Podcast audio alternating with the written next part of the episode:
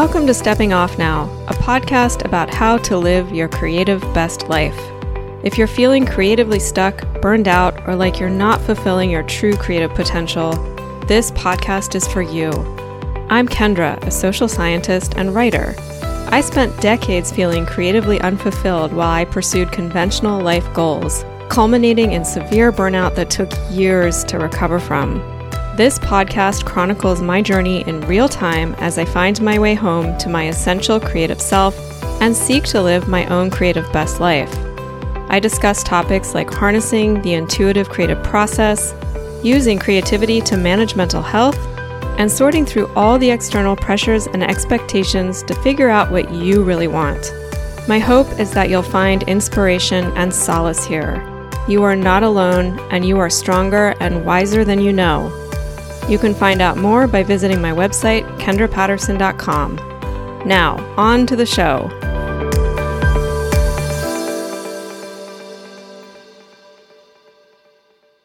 Hello, everybody. Welcome back. It's good to be here. This week has been a crazy one. I don't know. A lot of people have been telling me that this week has been a little nuts, maybe something in the air.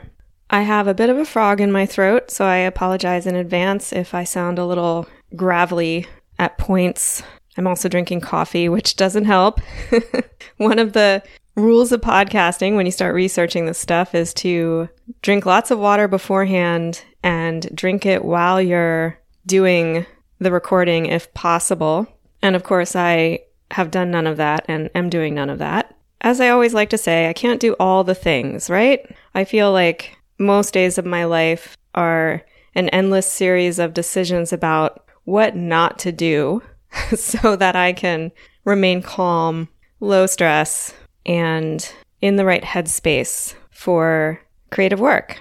Today's topic comes out of a conversation I was having with a friend of mine earlier this week, an actor, writer, director, producer, jack of all trades type of guy. We were talking about how Hollywood loves a comeback story. And if you've been paying attention to Hollywood news, lately, you will know that there are a lot of very heartwarming comeback stories this awards season. Now, I actually am not a huge fan of the word comeback. You can probably guess from the title of this episode my preferred lens for discussing these types of stories, and that is playing the long game as creatives when you're living the creative life. I have talked about this a lot and not necessarily in the sense of, oh, if you play the long game, you'll be rewarded in the end, because I don't believe that. I believe that happens for some people. So this isn't about the fact that these people I'm going to talk about today are finally at long last getting recognition, winning awards, etc. My lens is more about how if you keep going and you keep the faith and you keep trying to do work that pleases you and allows you to express creativity in ways that resonate with you, that you will increasingly over time find opportunities to continue doing that, to continue feeling fulfilled. Now, there may be points along the way that you lose hope, that you feel despair, and I'm going to talk about those moments as well today. Before I get into the nitty gritty of all of these people's stories, I want to introduce them to you. And as much as possible in today's episode, I'm going to let their words speak for themselves. I want their words to shine in today's episode. So I have done quite a bit of research for this one. There's a lot of citations, and I will be including all of those links in the show notes. Most of these people will be very familiar to my Gen X and older millennial fellows out there. Let's hear it for the Xennials, the Oregon Trail generation, those of us who were kids in the 80s, came of age in the 90s and early knots. We know and possibly love many of these actors. The first is Michelle Yeoh, and she, of course, stars in the movie Everything Everywhere All at Once, which I just watched last night. Highly recommend. It is a wild ride. As you can imagine, the whole quantum theory, multiverse aspect of that film is right up my alley because my novel deals with the same thing in a very, very different way, I should add. And I call it the many worlds theory, but same thing. She's the first I'm going to talk about. Then I'm going to talk about Jennifer Coolidge. She is, of course, in White Lotus, which is a serialized show. I can also highly recommend that one, although unfortunately, because I found it very stressful, I still haven't been able to get through the first season, but it's extremely well done. The next person I'm going to talk about is Ke Huy Quan, and this is a favorite of mine. We all know him as the kid in The Goonies. He was Data, the one with all the gadgets, and there's a, a bit of a reference or a callback to that in his starring role with Michelle Yeoh in Everything Everywhere All at Once. He was also in that rather awful Indiana Jones film. Loved The Last Crusade. Can't say I really loved the other ones in that particular series. And then the final one I'm going to talk about today is Brendan Fraser. He is, of course, in the Oscar nominated film The Whale, which I haven't seen, and this film has garnered some controversy over its portrayal of a fat man I would like to say here that I typically use the term fat rather than obese. Uh, it's my understanding that for people involved in fat activism, the preferences for the term fat. Obese is seen as a medical term. I grew up in an era where fat was a basically a slur, and we used the word obese. Uh, so it took a little bit of working through that discomfort to start using the word fat. I just wanted to mention that so you know where I'm coming from uh, when I use that word. Uh, and Brendan Fraser was uh, that guy who was in the Mummy movies and uh, one of my favorite films, Bedazzled, which I'm always thinking I got to rewatch that. He was just so hilarious in that that movie. Okay, so why don't I like the term comeback? Simply put, comeback implies that these people disappeared and were kind of doing nothing for years on end and then were given another chance, which isn't true. These people were all working through their low periods, but it also implies that the important parts of a career are those times when you hit. And creative careers, the creative life has ebbs and flows. And like I'm always saying, if you can't come around to the idea that living the creative life and doing your creative work is about all of it, not just those times when you hit, it's about playing that long game, but not necessarily in view of reaching that eventual hit down the road, in view of living your best life, living a life that feels that it has purpose for you because you are a creative pers- person, and that's the only kind of life that's going to feel that way to you. I prefer to look at these people and their careers from that perspective of sticking it out and playing the long game.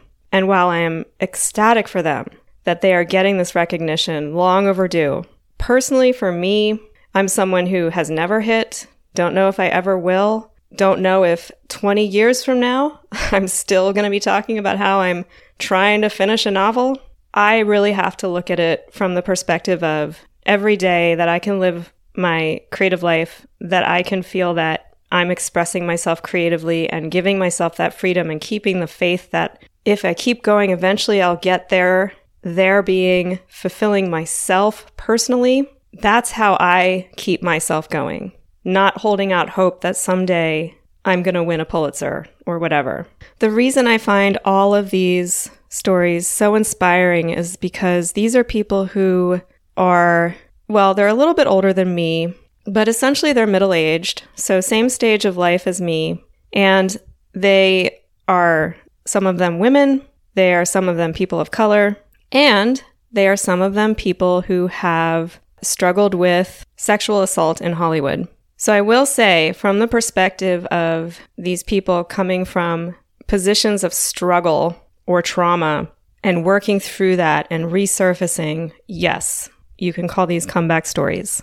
So let's begin with Michelle Yeoh. Michelle Yeoh is an Asian actress, originally hailing from Malaysia, and over the years, she has been in a lot of the biggies. For example, Crouching Tiger, Hidden Dragon, that came out in 2000, which you'll probably remember. Memoirs of a Geisha, never saw that one, 2005. She also has a major role in one of the newer iterations of Star Trek, Star Trek Discovery. And of course, as I mentioned, she is in Everything Everywhere All at Once and she has recently won a Golden Globe Award for that and has become the first Malaysian actress to receive a nomination for the Academy Award for Best Actress for that film. She's absolutely fabulous in it. Again, highly recommend you watch it. It's available for purchase or if you subscribe to Showtime. I just subscri- subscribed to it last night, uh, getting one month free to watch it. All of this is to say that Michelle Yeoh has been working all along. She's been paying her dues, right? This isn't really a story about a comeback so much as it's a story about someone who is finally receiving recognition for their excellent work that has unfolded over three decades of work in Hollywood.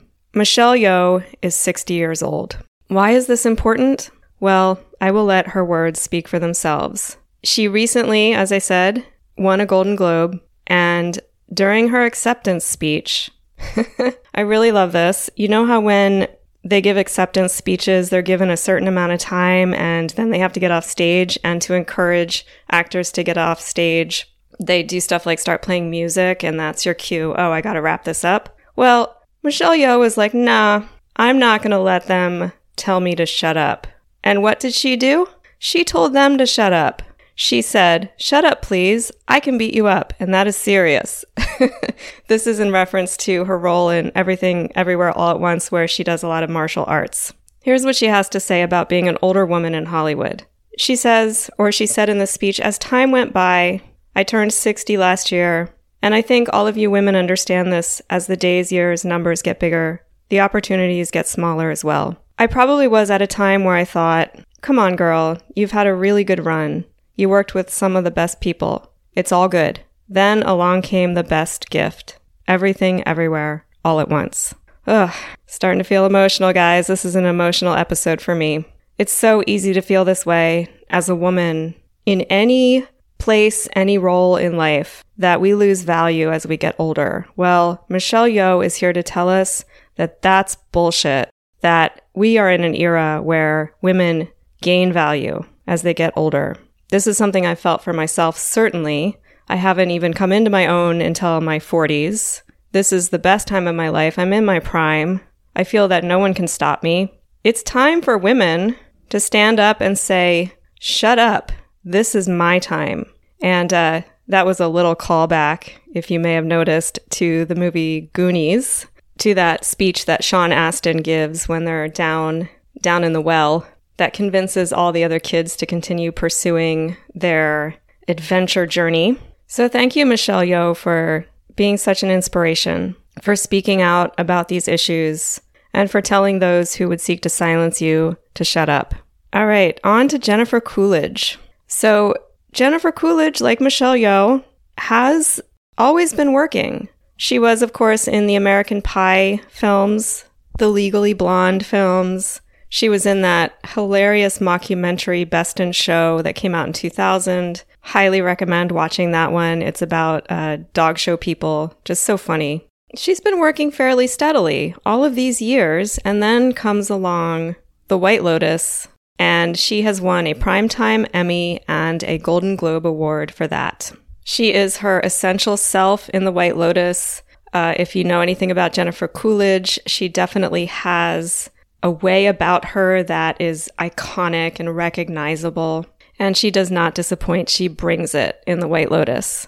She's an example of an actress who had kind of secondary or minor roles her entire career, small little parts.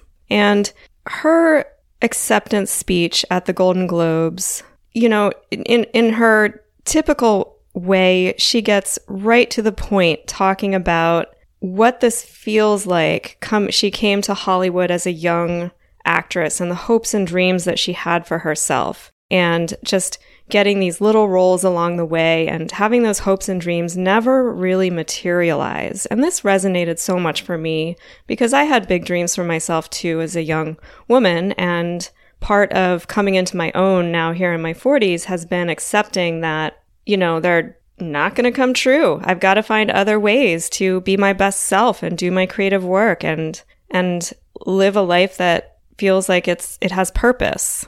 Jennifer Coolidge also uh, similar age to Michelle Yeoh. She's 61. So you know, I'm in my 40s and I'm like, "Oh, it's, it's just been a long road." Well, it's been an even longer road for her. Let me read to you what she said about her journey because I think that she really nails what this feels like. She said in her speech, I just want to say some of the people in this room, there were like five people that kept me going, you know, for 20 years with these little jobs. I didn't know anyone, and it was just this sort of thing that wasn't going anywhere. Then were the, there were these people that would give me these cute little jobs, and it would just be enough to get me to the next one. I just want you all to know that I had such big dreams and expectations as a younger person. But what happened is they get sort of fizzled by life. I thought I was going to be the Queen of Monaco, even though someone else did it. But I had these giant ideas, and then you get older and, oh, shit's going to happen. And then she calls out to Mike White, who is the one who gave her the White Lotus job. You've given me a new beginning. You've, you've given me hope. Even if this is the end, You've changed my life in a million different ways. My neighbors are speaking to me and things like that. I was never invited to one party on my hill, and now everyone's inviting me. Love that. So, thank you, Jennifer Coolidge, for saying it like it is, for not being ashamed to talk about your hopeful, youthful dreams and how they didn't come to pass, for standing up there and being your iconic self, and for showing us all what playing the long game really looks like. Let's move on to the third person, Ke Huy Quan. I've already told you a little bit about his early roles in film. Now, Ke Huy Quan came to the States as a very young child as a refugee, so his story is a very iconic American story. Now, this is an example of someone who has not worked in front of the camera since those early roles. His acting career kind of fizzled out in the early 90s. He just couldn't get the roles. Why couldn't he get the roles? Because he's an Asian man. Not a lot of roles, not, or at least weren't a lot of roles. Probably still true that there aren't a ton of roles for Asian men in American movies. He talks about in a December 2022 article profile on him in, I believe, Vanity Fair. Again, I'll put the links to all of these, my sources, in the show notes about how he found himself finally auditioning, you know, in this position of auditioning for a role for a quote unquote Asian man that had maybe two lines. And he was in a room full of other Asian men, hopeful actors, and he didn't get the role. And he was just devastated. I mean, this is a guy who, you know, as a child, he was iconic. Who doesn't love his character in the Goonies? He was fantastic. And this is a guy who can seriously act. I mean, again, he really is the joy of everything everywhere all at once. I mean, I just found myself waiting for the scenes that he would be in. And he plays a character that has three different iterations. So it's, it's like he's playing three different characters in that movie. Just amazing skill. He found himself sitting on the bed thinking, what am I doing? Why am I putting myself through this? So he went back to school uh, to get a film degree and started working behind the camera, coordinating stunts. So he's had his career in Hollywood, right? I mean, and this is this is still successful, but his heart and soul are in acting. And even though he made the best of things and he's lived a very good life, I believe he is now 50, 51 years old. He told himself all those years, you know, I don't I don't need to act. I love what I'm doing. Acting really isn't my thing. He was lying to himself. Acting really is his thing. It's what he was born to do. Well, he finally got his chance again. And the interesting thing about this story is that the lowest part of his life, he said, was after he actually filmed everything everywhere all at once because it didn't come out immediately, right? So he had this high of experiencing being an actor I can only imagine how thrilling working on this set was. And then nothing. Couldn't get jobs. Again, same old problem. Couldn't get jobs. Until the movie came out. And now, of course, he has his pick of jobs. I resonate with this story because I continually tell myself that I don't need successes in writing, that it's all about how I feel day in, day out. As long as I love the writing, as long as I feel inspired, as long as I'm living the creative life, then I'm going to be okay. And that has to be true. And I, I do believe that. And I do work for that. But of course, I still want to have successes in writing, whatever that looks like. a publication at the very least, right? Finishing a novel that I really feel good about, that I'm excited about, that I know is my best work, that I know is good. So thank you, Ke Huy Quan, for showing us what it looks like to struggle with dignity, to continue to find success even when it's not in the career of your dreams. Thank you for showing us what it looks like to allow yourself that feeling of despair, but to keep going nonetheless. I'm really, really happy for you. The final person on my list today is Brendan Fraser. Now, I learned something about Brendan Fraser when I was doing research for this show. This is something that I didn't hear about when it happened or when he made this accusation. Uh, he alleges that he was sexually assaulted by the Hollywood Foreign Press Association president Philip Berk in the summer of 2003.